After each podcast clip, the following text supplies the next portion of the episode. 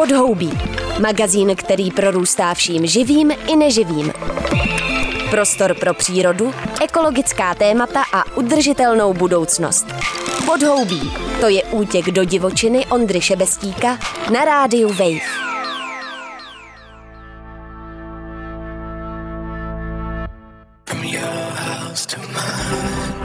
Proč by nás mělo zajímat indické zemědělství? Indů je přes 1,4 miliardy a lidí stále přibývá, přičemž na zemědělství je tam svým živobytím navázaná asi polovina populace. Pokud je nějaká síla, která dokáže pohnout planetární stabilitou, tak je to právě indické zemědělství.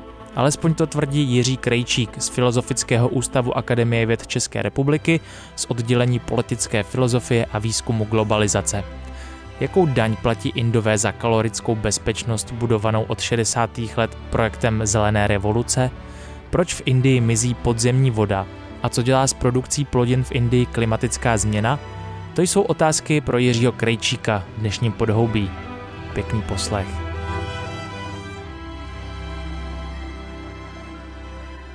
Jsi politolog a indolog a Indii se zabýváš dlouhodobě. Budeme se bavit o indickém zemědělství, protože to je poměrně velký kus země nebo planety, který podlíhá nějakému typu mm, obhospodařování a možná díky tomuhle rozhovoru taky zjistíme, proč bychom se o to měli zajímat, jako z naší perspektivy středoevropský nebo třeba západní, proč by Indie měla být v našem hledáčku. A klidně bych eh, začal trošičku historicky, abychom zjistili, co to byla ta zelená revoluce, o které se dost mluví a myslím, že lidi mají i nějakou jako povšechnou představu, co se jako dělo, to znamená nějakou intenzifikaci, industrializaci v zemědělství, nějaká protireakce na hladomory a tak dále. Tak co vlastně byla ta zelená revoluce v Indii, kdy probíhala? No tak eh, říkáš to správně. Eh, zelená revoluce probíhala především teda v 60. letech a jejím cílem bylo zajistit Indii nějakou potravinovou soběstačnost. Ony ty tendence vlastně se tam rýsovaly už někdy od nezávislosti v roce 1947, protože jak možná taky mnozí ví, tak vlastně během druhé světové války v roce 1943 proběhl v Indii takzvaný velký bengálský hladomor, při kterém umřelo, to se ty odhady různí, ale tak většinou se to pohybuje někde kolem dvou nebo tří milionů lidí a Indie si vlastně teda vytyčila za cíl, protože to byl strašný šok, eh, aby k ničemu takovému nemohlo dojít. On ten hladomor teda primárně nevznikl kvůli tomu, že těch potravin byl úplně nedostatek, tam šlo spíš o nějaký nerovný přístup k těm potravinám, nárůst cen důsledku spekulací a tak dále, že ten hladomor je věc, která je hodně komplexní a není to jenom o nedostatku jídla. Eh, v každém případě Indie teda eh, si řekla, že se prostě podívá na soudobé vědecké poznatky, a zajistí celému obyvatelstvu dostatečný kalorický příjem, aby prostě bylo možné přežít. A jako ty nejvhodnější potraviny s nejvyšší kalorickou hodnotou podle těch soudobých vědeckých poznatků byly vytipovány rýže a pšenice. Eh, ta pšenice tam Indie vlastně měla docela štěstí svým způsobem, protože Spojené státy americké v té době měly pšenice obrovské přebytky, eh, takže oni je už někdy v polovině 50. let z Ameriky začali dovážet eh, za velmi nízké ceny, že Indie na tom docela ušetřila, Amerika se zbavila přebytku a bylo to takhle obou straně výhodné. Eh, problém potom ale nastal v 60. letech, kdy Indy ještě navíc do toho začaly sužovat slabé monzuny. Takže vlastně v tu chvíli se sešli agronomové a minister zemědělství eh, a ti si vlastně rozhodli, že do Indie přinesou nějaké výnosnější odrůdy pšenice, které teda pocházely tuším z Mexika, pokud se nepletu. A vlastně hlavním strůjcem tady téhle tranzice, téhle transformace byl právě agronom eh, MS Svaminathan a teda ještě ministr zemědělství eh, Subramaniam.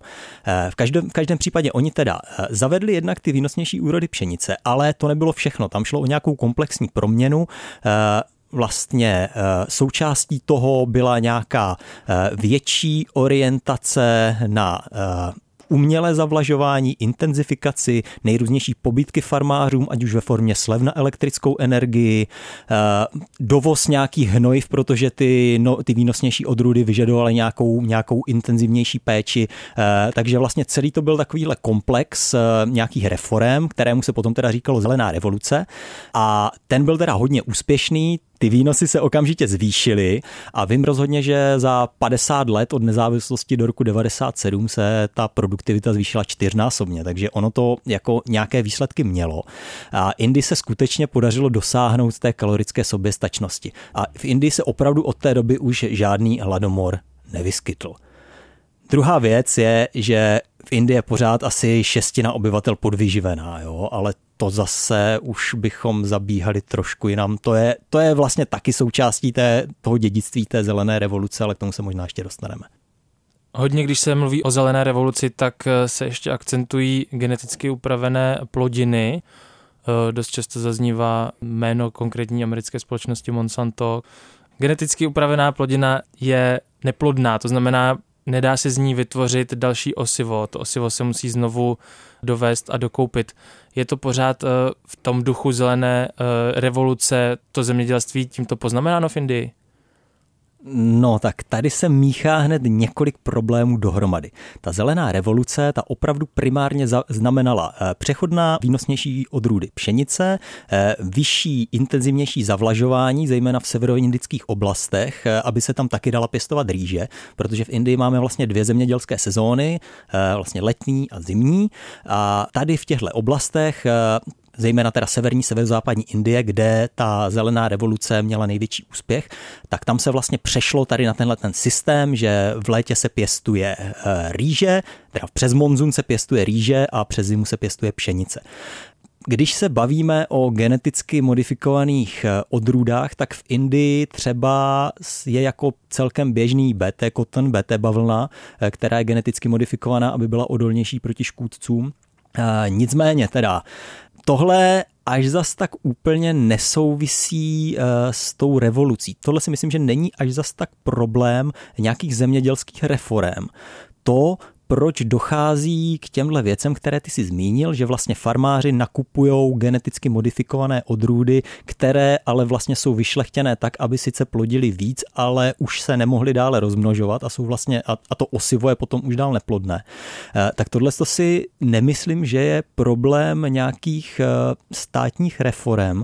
Tam jde spíš o nějaký nerovný přístup k informacím, eh, protože vlastně ti zemědělci to kupují od nějakých překupníků, od nějakých obchodníků, kteří buď to sami neví, anebo jim to rovnou zatajují. Takže nemyslím si, že tohle by byl problém, ať už vlastně těch státních reform. A potom teda druhá věc, Monsanto tolik demonizované bylo už někdy v roce 2016, nebo kdy koupeno německým Bayerem, který tu značku, která byla úplně toxická, zrušil. Takže o Monsantu už teďka v téhle době asi nemá úplně smysl se bavit, protože teď to vlastně dodává přímo Bayer. A potom se tam ještě teda motá další věc, a to je ještě taky věc, na kterou se často zapomíná a často se to míchá dohromady. To, o čem se bavíme, o těch geneticky modifikovaných plodinách, se z velké části týká nějakých středoindických oblastí, kde se pěstují technické plodiny, kde se pěstují komerční plodiny, jako třeba cukrová třtina, eh, technická plodina, třeba ta bavlna, kterou jsem zmínil. A ne přímo ty obilniny. Jo? Že to, o čem, o čem se tady bavíme, o nákupu geneticky modifikovaných osiv, eh, se většinou netýká až zas tak tolik té severní Indie, zelené revoluce a pšenice a rýže. A zároveň potom ten často omílaný problém, ty sebevraždy indických zemědělců se taky primárně týkají eh, vlastně těch středoindických indických oblastí s technickýma a komerčníma plodinama. Takže vlastně na severu ty rolníci opravdu nějakým způsobem vytěžili z té zelené revoluce, zvýšili se jim výnosy, oni na tom zbohatli, ale zároveň to nese ty problémy jako právě in, tu přílišnou intenzifikaci, přílišné očerpávání spodních vod a tak dále. Uh, jo, takže tady je to potřeba odlišit, že z Indie, ty jsi už to říkal na začátku, je obrovská země, o několik agroklimatických zón, takže kdybych tohle uvedl do nějakého kontextu, tak zelená revoluce, o té se bavíme především na severu, na severovýchodě, kde se pěstuje převážně pšenice a před zimu částečně taky rýže. Potom eh, máme nějakou střední Indii eh, s nějakýma, to je vlastně hodně suchá oblast, tam, eh, tam máme nějaké ty technické plodiny, komerční plodiny, máme tam potom ještě do značné míry se tam drží proso, které bylo nahrazeno tou pšenicí vlastně během té zelené revoluce jakožto plodina méně energeticky vydatná. A potom máme nějakou jako jihovýchodní Indii, řekněme, což je zase oblast, kde se pěstuje prakticky jenom ta rýže, jako ta hlavní plodina, že tam už na tu pšenici je příliš vlhko a pěstuje se tam jenom ta rýže. Začínám v tom mít trochu jasno, to je no, super. No, výborně, výborně. Já trošičku se uh, možná zastavím u těch uh, omílaných sebevražd, taky jeden z tvých článků z roku 2015, takže starší informace začíná těmito slovy, že každou um, půl hodinu no, spáchá nějak... sebevraždu jeden indický zemědělec. Existuje i statistika z Evropy, že ve Francii je to každý druhý den spáchá sebevraždu zemědělec. To znamená, že to vypadá, že zemědělství je sektor, který je traumatizovaný tak nějak globálně. Nicméně, co jsou ty specifika toho současného zemědělství v Indii, které jsou třeba ve vleku té zelené revoluce dodnes a um, jak to vlastně ten obrázek vypadá v současnosti?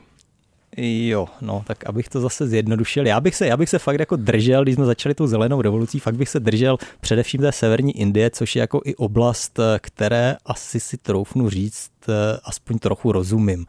Střední Indie, jakž tak, jižní Indie, východní Indie, to je pro mě úplně jako oblast, ve které se neorientuju jak už jsem to nakousl, tak to není až zas tak problematická oblast z hlediska těch sebevražd. Ty sebevraždy se hodně týkají právě, právě těch oblastí, kde se, kde se pěstují ty plodiny technické nebo komerční, protože tam si nejčastěji farmáři půjčují.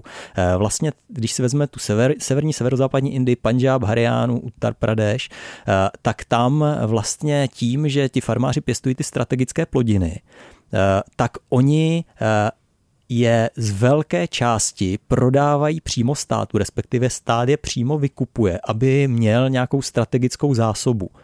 Eh, takže vlastně farmáři je potom prodávají za nějaké dotované ceny, mají ten příjem zajištěný a můžou nějakým způsobem lépe plánovat ty zemědělské sezóny. Když to, když se bavíme o těch komerčních plodinách, které vlastně stát nevykupuje, tak tam je ten problém, že ty zemědělci jsou opravdu přímo na tom volném trhu, teď do toho vstupuje, že vstupují do toho eh, jednak ty banky, které jim půjčují, vstupují do toho vlastně ty různí zprostředkovatelé, ti místní obchodníci, kteří jim často můžou prodávat jak to osivo, tak to hnojivo. Eh, může, může se stát, že je to třeba jako na celé vesnici jenom jediný tenhle dodavatel, který si potom může diktovat ceny, protože je tam malá konkurence a tak dál. Takže to se vlastně tak různě, že se tam vlastně různě řetězí eh, všechny možné negativa vlastně trhu, který je sice volný, ale je na něm nějaký nějaký monopol nebo, zem, nebo prostě ten, ten, co to přeprodává, využívá nějakých nějakých neznalostí těch zemědělců, právě to, co zmiňoval hnedka na začátku. Každopádně na tom severu, eh, tam vlastně to zemědělství tím, že dodává ty strategické plodiny státu, který je vykupuje za dotované ceny, eh, tak vlastně pořád funguje v nějakém, řekněme, socialistickém režimu. Od těch 60. let se to příliš nezměnilo. Eh, tím, že vlastně indická vláda pořád dbá jako na nějaké ty strategické plány, aby obyvatelstvo bylo dobře živeno, aby se jim dostávalo dostatečného počtu kalorií, tak vlastně vykupuje tyhle plodiny hodiny ty potom dává těm nejchudším a nejpotřebnějším v rámci takzvaného veřejného distribučního systému. Ten existoval už dříve, ale potom byl ukotvený v roce 2013 na základě zákona eh, National Food Security Act, eh, národní eh, zákon o potravinové bezpečnosti. Eh, takže vlastně na základě, na základě toho má nějaký nárok eh, na eh, základní, řekněme, to výživné až 66% indického obyvatelstva, jestli se nepletu, je to nějakých 50% na městě, 75% na vesnici. Takže vlastně ten systém těch nejrůznějších dotací a nějakého jako zajištění toho obyvatelstva je v Indii poměrně silný, je poměrně robustní. Jo. Takže to je taky ten důvod, proč vlastně se ty zemědělci z toho seve, z těch severních a severozápadních států bouřili před těma třemi lety, jak vlastně rok eh, od září 2020 do listopadu 2021 stávkovali v Dili, to byli právě ty panžábští farmáři s těma traktorama, eh, protože vlastně indická vláda měla tady tenhle ten systém liberalizovat, ona vlastně měla nějakým způsobem pozměnit ten seznam těch strategických plodin, které jsou na tom seznamu, který je dotovaný, to znamená, že oni by z toho vypadli, zrušili by se nějakém stát stát, nějaké státem certifikované tržnice, na kterých oni to prodávají za ty garantované ceny a vlastně by tam teda byl nastolený úplně volný trh, který ale pro ně byl nevýhodný a to je ten důvod, proč oni teda, proč oni teda se bouřili. No, uh, co jsou jako ty problematické momenty tady v tom systému? Tak například těch plodin není moc, jo? pokud to stojí na pšenici a na rýži, tak eh, sice kaloricky hodnotné nebo jako na, napumpované plodiny, ale zase jiným způsobem chudé, co se týče uh, jiných látek, který jako v potravě bychom měli přijímat, nebo um, nějaká jako nízká výkupní cena, která by mohla být taky problémem pro mnoho z těch, z těch zemědělců, případně co to dělá jako s těma ekosystémama, no. Mluvil jsi o velké spotřebě vody, e, jak vypadá vlastně tady ta úrodná oblast, jestli vlastně se tím svým způsobem nedrancuje. Jsou to vůbec vhodné plodiny pro tyhle oblasti? No, ty už dáváš takové návodné otázky. Uh, ano, tohle je vlastně ten hlavní problém, jo? že vlastně, uh, když se bavíme o té zelené revoluci a nějakém tom přechodu na výnosnější odrůdy, intenzifikaci, tak uh, ten problém je přesně v tomhle, že se vlastně vybudovala v severní, severozápadní Indii nějaká pšenično-rýžová monokultura, která teda vyžaduje to intenzivní zavlažování, což jako v případě pšenice je ještě OK, protože pšenice není až zas tak náročná na tu vodu, na rozdíl od té rýže. Na rýži potřebujete nějakou oblast, která jako je dostatečně vlhká, proto se jako přirozeně pěstuje právě na jihu a na východě. Na severu vlastně je to nějaká často polosuchá oblast, takže se tam ta voda buď to musí zadržovat, což se ale příliš neděje zatím, anebo se právě musí odčerpávat ty vody spodní. A vlastně dlouhou dobu indická vláda kontinuálně podporovala zemědělce v tom, aby tu vodu nezadržovali, eh, dávali jim právě ty, levné, ty dotace na levnou energii elektrickou, takže oni si prostě koupili čerpadlo, tu vodu odčerpávali, akorát, že ta hladina spodní vody klesá a ona klesá teda stabilně. Problém je v tom, že vlastně i když máte nějakou spodní vodu v Indii, tak ona je pořád závislá na doplňování srážkama. Ty sice máš studnu na svém pozemku, s ní tu vodu taháš, ale vlastně stejně ti musí přijít nějaký dobrý monzun, aby tam ta voda se vrátila do té studny. Což začíná být v poslední době problém, protože vlastně ty srážkové vzorce v Indii se následkem, následkem klimatických změn mění. Vlastně poslední dva roky jsme to mohli vidět. Rok 2022, Rusko vtrhlo na Ukrajinu, vypadly ukrajinské dodávky obilí, Indové řekli, nevadí, my to nahradíme, my letos podle předpovědí počasí budeme mít dobrou sezónu, budeme mít přebytky pšenice a my tu pšenici budeme schopni dodat na ty světové trhy místo Ukrajiny.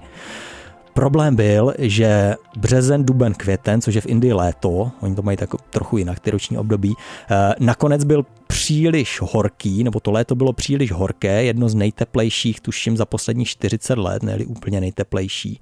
Takže vlastně ona jim část té odrůdy uschla, zjistili, že ty přebítky nemají, že mají tak akorát pro sebe a na ty, na ty světové trhy té pšenice nedali až zas tak tolik. Letos eh, opačný problém, příliš rychlý nebo příliš intenzivní příchod monzunu v červnu, eh, dlouhé období intenzivní dešťů až příliš, eh, což znamenalo to, že vlastně tím, jak napršelo moc, tak to jednak úplně zničilo úrodu rajčat například v některých oblastech a ta rýže tím taky utrpěla. Že zase, jo, loni bylo příliš sucho na pšenici, letos bylo příliš vlhko na rýži, takže vlastně ty výnosy nebyly takové, jaké by si Indie představovala. Nebylo to nic tragického, ale vzhledem k tomu, že celosvětové rostou ceny potravin, v Indii rostou ceny potravin, tak ve chvíli, kdy tady hrozí uh, nějaký zásah uh, nepříznivý do úrody rýže, tak právě Indie na to reagovala tím, že stopla, dovoz, stopla vývoz rýže, uh, aby měla jistotu, že bude schopná nasytit domácí trh a nepovede to k dalšímu nárůstu cen na tom indickém trhu. A potom to, co jsi taky nakousl, ten problém s těma živinama, zase že jo, příliš jednotvárná strava, uh, takže ano, chybí prostě v Indii uh, populaci obecně velké množství různých živin, vlastně strava je poměrně chudá na bílkoviny. A právě to, o čem jsem říkal na začátku, o té podvýživě, kterou podle globálního indexu hladu uh, trpí až šestina indické populace, tak ta podvýživa právě spočívá v tom, že ne, že by lidi neměli co jíst, oni se stravují dostatečně, ale nestravují se kvalitně, že právě nemají dostatek živin, nemají dostatek bílkovin a tam zase indická vláda letošní rok vyhlásila Mezinárodním rokem prosa, že se právě snaží dělat různé advokační akce na to, aby se ta obilnina, to proso, které bylo třeba ve střední Indii prakticky jedinou obilninou, než, než se tam začala pěstovat ta pšenice, zase dostalo do nějakého obecného povědomí. Hmm aby jsme trošku jakoby dostali ten obrázek toho, co znamená indické zemědělství jako globálně, tak eh, ty si narazil na to, že došlo eh, letos k omezení vývozu rýže, jaký to má potom dopady prostě na okolní státy celého světa, kam jako vlastně Indie vyváží a co dělají tady ty země, když nedostanou rýži nebo pšenici z Indie? No to se teprve asi dozvíme no, během následujících měsíců, co se bude dít. Tak je možné, že nakonec jako Indie si to přepočítá a zjistí, že na ten vývoz tu rýži mít bude. Jo. V každém případě Indie opravdu vyváží asi 40% světové pšenice, což je jako ohromné číslo. Jo. Převyšuje vlastně součet, součet všech dalších čtyř nebo pěti nejvýznamnějších dodavatelů. Ona teda z velké části dováží do těch sousedních zemí, které už jako na to docela reagují a snaží se vyjednat si nějaké výjimky. A potom teda problém může nastat právě v afrických zemích, kam teda Indie dováží taky ve velké míře. Jo? Že vlastně země subsaharské Afriky jsou poměrně významnými příjemci té indické rýže. Pokud zase mluvíme o pšenici, tak ta se zase ve velké míře dováží vlastně do zemí arabského poloostrova. No a další zajímavý obrázek, který si myslím, že bychom mohli eh, nastínit, tak to je, kolik lidí vlastně v Indii se zemědělstvím zabývá, protože u nás to je, tuším, říká se 4% obyvatel pracuje v zemědělství, strašně málo. Indie má 1,4 miliard obyvatel a velká část z nich více jak polovina vlastně je navázána nějakým způsobem na zemědělství.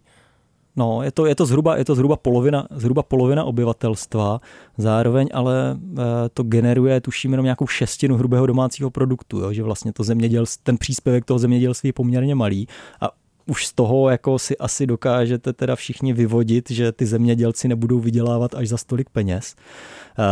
Je to problém dlouhodobě, že vlastně zemědělství přestává být perspektivním povoláním. Že většina rolníků v Indii jsou pořád nějací drobní zemědělci, průměrná výměra je jenom něco přes hektar, jo, že prostě máte políčko 100 x 100 metrů a co na tom vypěstujete.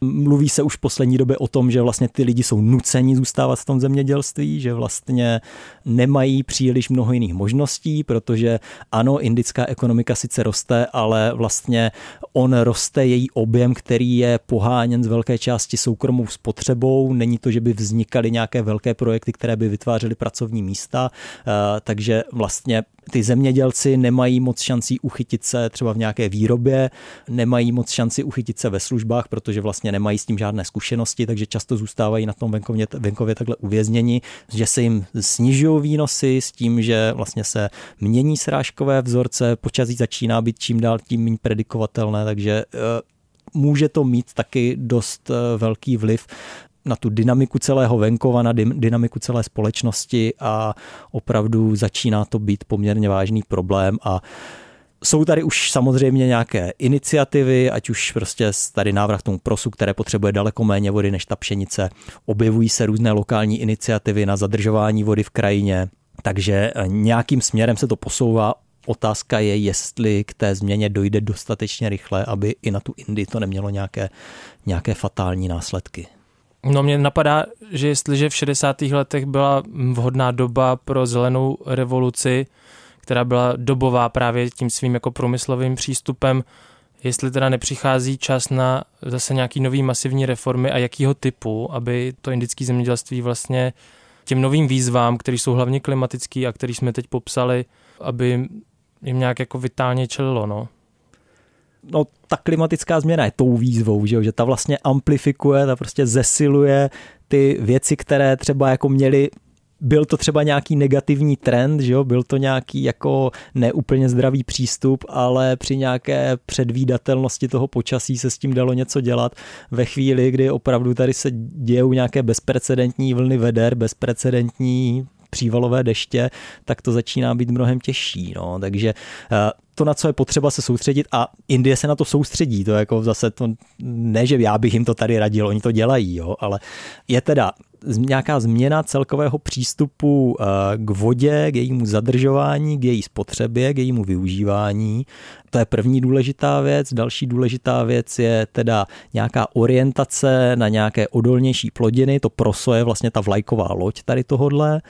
Eh, potom ty hygienické standardy, to už jsme taky zmiňovali, opravdu indické specifikum. Eh, je to prostě zase nějaká, je to prostě nějaká jako holistická změna a to, jak ty říkáš, tady nějaký ten průmyslově vědecký přístup, kdy počítáme ty kalorie a ve chvíli, kdy vypěstujeme dost kalorií, tak bude všechno v pohodě, tak ten už je opravdu překonaný a teď se vlastně mnohem víc dbá eh, v tom budování té rezilience na nějakou vzájemnou provázanost těch jednotlivých prvků. Kdyby jsme mohli zkusit kreslit nějaký paralely nebo analogie, tak v Česku třeba jako máme taky typické problémy v zemědělství a souvisí s monokulturama úplně stejně jako v Indii. Bavíme se už podle mě více jak pět let o tom, že máme příliš velké lány, které jsou osety buď řepkou jako technickou plodinou nebo pšenicí, takže biodiverzita trpí. Máme tady smrkové monokultury, které nám eh, hromadně odumírají. Máme tu poměrně malé množství velkých agrobaronů a velkých agrobiznisů, málo lidí v zemědělství, to je trošičku možná jako opak eh, tomu, co se děje v té Indii. A ty reakce, který, nebo ta protireakce tady na to, čemu říkáme konvenční zemědělství, je to ekologické zemědělství, pracují s tím i různé strategie Evropské unie, eh, Farm to Fork nebo strategie pro biodiverzitu, sice pořád procentuálně eh, to množství ekologických farmářů je relativně malé, ale ta diverzita těch plodin a toho, co dostane potom ten konzument a toho, co dostane ten samotný ekosystém, na kterým se hospodaří, eh, tak se zvyšuje. Jsou takovéhle nějaké tendence v Indii? Co ekologické zemědělství v Indii vlastně? No, tam ta paralela by se tady dala, dala nakreslit docela pořád. Vlastně se hodně eh, jede v těch zaběhlých kolejích eh, nějakého konvenčního zemědělství s vysokou produktivitou a zároveň i vysokými externalitami, ale v poslední době, v poslední době se dostává zase to, řekněme, organické biozemědělství zase znova eh, do popředí zájmu, eh, ať už je to vlastně ten návrat k těm tradičním plodinám, eh, protože vlastně velký problém je to, že ty výnosnější odrůdy vyžadují prostě kromě zavlažování taky mnohem víc hnojení, ta hnojiva Indie sama neprodukuje, ta je dováží, takže ona je sice potravinově soběstačná, ale vlastně na nějakém vstupu soběstačná není, takže vlastně je tady ta snaha, někdy je to až směšné, a, a, abych jako teda pravdu řekl, vlastně v poslední době vidíme třeba eh, velký důraz na to, aby se více využívalo kravského hnoje, což je samozřejmě tradiční přírodní hnojivo, Zemědělci tím samozřejmě hnojí, pokud můžou, ale při té intenzifikaci jako toho hnoje není dostatek. Eh, zároveň vlastně je to různě provázané i s nějakou kulturní politikou, že, to, že máte vlastně tu krávu jako posvátné zvíře, které dává nejenom to mléko, ale i ten hnůj. Eh, takže eh, je to vlastně docela silný symbol, který vlastně může taky nějakým způsobem pomoct v nějaké tranzici, ale zároveň je to dvojsečné, že jo, dá se to prostě hrozně zneužívat v nějakých kulturních válkách, což v Indii můžeme v poslední době taky sledovat, jo, že nevím, jestli jsi to zaznamenal, třeba před nějakými pěti, šesti lety eh, vlastně byla takový, byl takový hype, vznikly různé bojůvky nějakých ochránců kráv na indickém venkově, které prostě jako zabraňovaly tomu, aby se přestárlé krávy posílaly na jatka. Jo, fungovalo to způsobem, že přepadli třeba nějaký kamion, který vezl právě ty přestárlé krávy, jako zmlátili, někdy i zabili toho řidiče. Eh, takže vlastně vytvořila se tady nějaká atmosféra, kdy jako teda eh, zabíjet přestárlé krávy není žádoucí.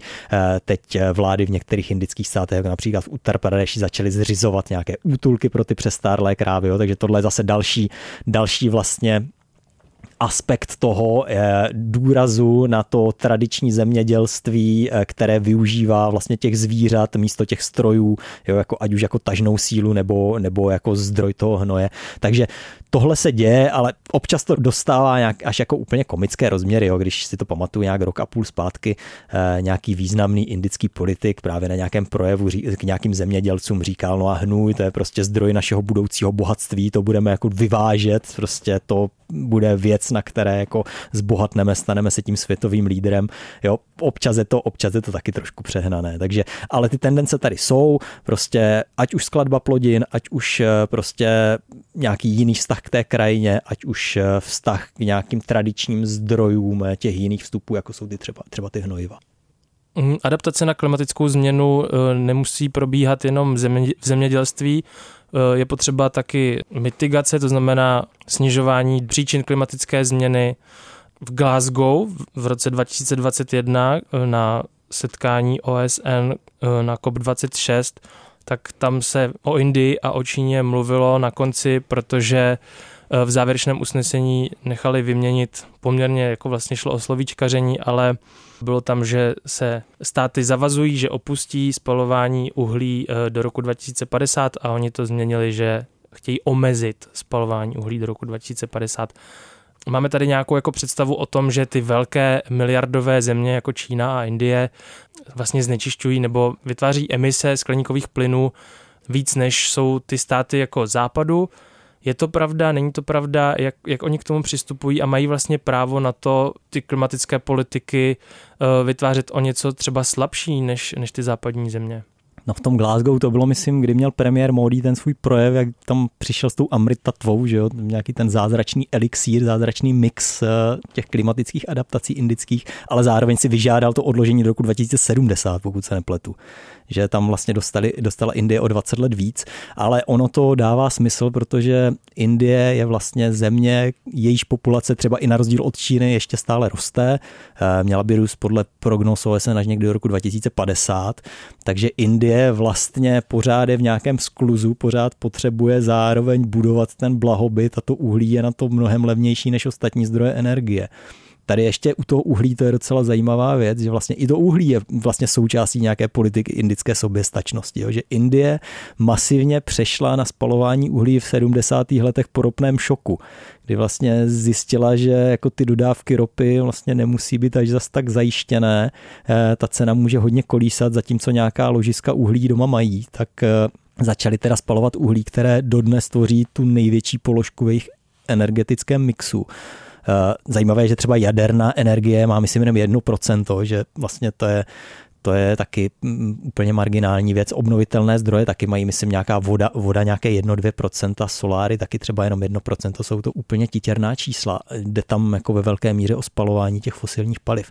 Ale vlastně jak říkám, no tady je ten problém, že ty státy, kterým ještě pořád, pořád rychle roste ta populace, tak oni vlastně ani moc jiných možností nemají, protože to uhlí je nejsnažší a nejlevnější, takže proto oni si takhle vyžadují ty různé odklady. Na druhou stranu, pokud zase se o tom budeme bavit z nějaké historické perspektivy, tak eh, tady ty země eh, toho takzvaného třetího světa, nebo dříve nazývané země třetího světa, vlastně tyhle ty požadavky vznáší už od 90. let, vlastně už od těch prvních klimatických konferencí. Oni říkají jako jasně, eh, vy se omezit můžete, protože vy už jste nějaké bohatství vbudovali, ale my ho nemáme. Zároveň vy už jste prostě nějak vyčerpali nějaký ten svůj uhlíkový rozpočet, vy už jste prostě spálili nějaké množství uhlí, my ještě ne eh, dejte nám ještě ten čas, dejte nám ještě tu příležitost. Zase, když se podíváme na tu Indii, tak Indie má dneska nějakých 7% podíl na emisích oxidu uhličitého, ale kumulativně, historicky je to třeba jenom polovina, to nějakých 3-3,5%. Jo. Takže vlastně ta Indie ještě si ten svůj uhlíkový rozpočet nevy, nevyčerpala a to je vlastně u těchto zemí typu Indie a částečně i té Číny, eh, která tam si nejsem úplně jistý, na to ale myslím taky ještě historicky nedohnala, jo, že pořád ještě jako má, má historicky méně než, méně než aktuálně. Takže tohle je vlastně ten jejich morální argument, že my ještě potřebujeme tu šanci, jako aby jsme vás dohnali a potom teda si vyděláme dost peněz a přestaneme s tím. No. Tohle je zase si myslím do značné míry taky úkol toho západního světa bohatého, aby způsobem nějakých půjček, nějakého dodávání technologií tady těm chudším zemím, teď nemluvím o Číně, ani vlastně už ani moc o Indii, ale o nějakých jako ještě chudších zemích, aby vlastně nějakým způsobem podpořil tu energetickou tranzici. Jo, hmm. Že říct jako eh, my jsme dekarbonizovali, dekarbonizujte taky bez toho, aniž bychom tady jako brali v potaz nějakou tu historii, ať už toho spalování uhlí a dokonce i historii těch různých klimatických konferencí, tak eh, je takové jako hrozně jednoduché. Eh, jezdíš do Indie, pojedeš zase někdy do Indie, předpokládám, na co ty se tam těšíš? Co tam ty vlastně jako sleduješ? Co je tvůj jako hlavní záměr, když jedeš do Indie? No, jako uh, můj hlavní záměr, nebo to, co mě jako zajímá nejvíc, když jsem v tom terénu, tak eh, jsou vlastně právě tady ty nejrůznější ekologicko-zemědělské iniciativy a vlastně jejich metody, jakým způsobem ty lidi přesvědčují a jakým způsobem organizují. Protože zase tady bavíme o nějaké situaci, kdy tady 50 let děláte to konvenční zemědělství, nějakým způsobem vám to funguje, teďka zjišťujete, že vám to skřípe a vlastně co teda má být ta vaše motivace to dělat právě tímhle způsobem, kterým vám říkají zase nějací jiní chytráci. No. Jako, že na to potřebujete nějaké, nějaké různé kontakty, na to potřebujete nějakou různou autoritu a docela mě zajímá, jakým způsobem tohle funguje. Hmm. No a říkám si, že vlastně pokud by došlo k nějakému menšímu či většímu kolapsu zemědělství v Indii, tak co napadne na šince je co migrace, co by se stalo, kdyby se prostě tam větší množství lidí dalo do pohybu. Bylo by to v rámci Indie, uvnitř Indie, nebo jak tenhle stát vlastně v tomhle směru funguje, no?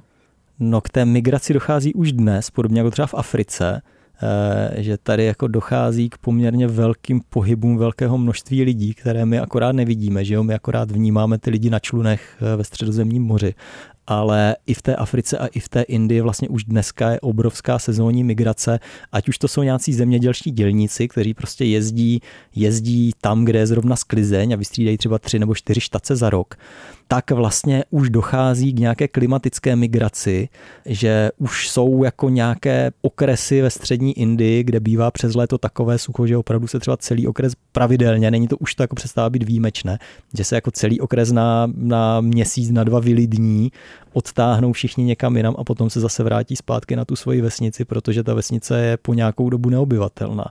Takže k té vnitřní migraci už tam nějakým způsobem dochází.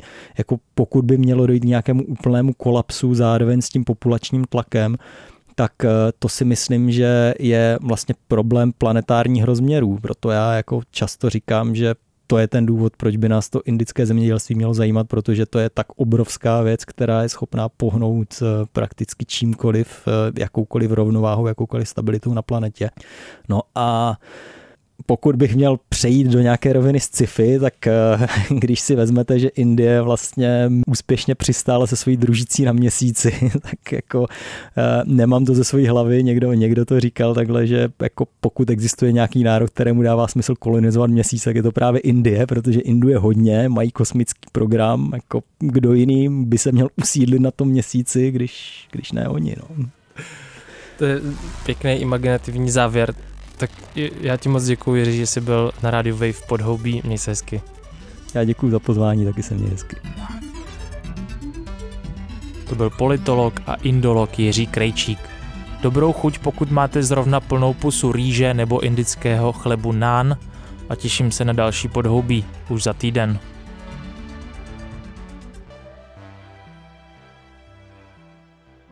Pod jehličím není pláž, ale podhoubí. Prostor pro ekologická témata a udržitelnost. Přihlas se k odběru podcastu na wave.cz lomeno podcasty a poslouchej podhoubí kdykoliv a kdekoliv.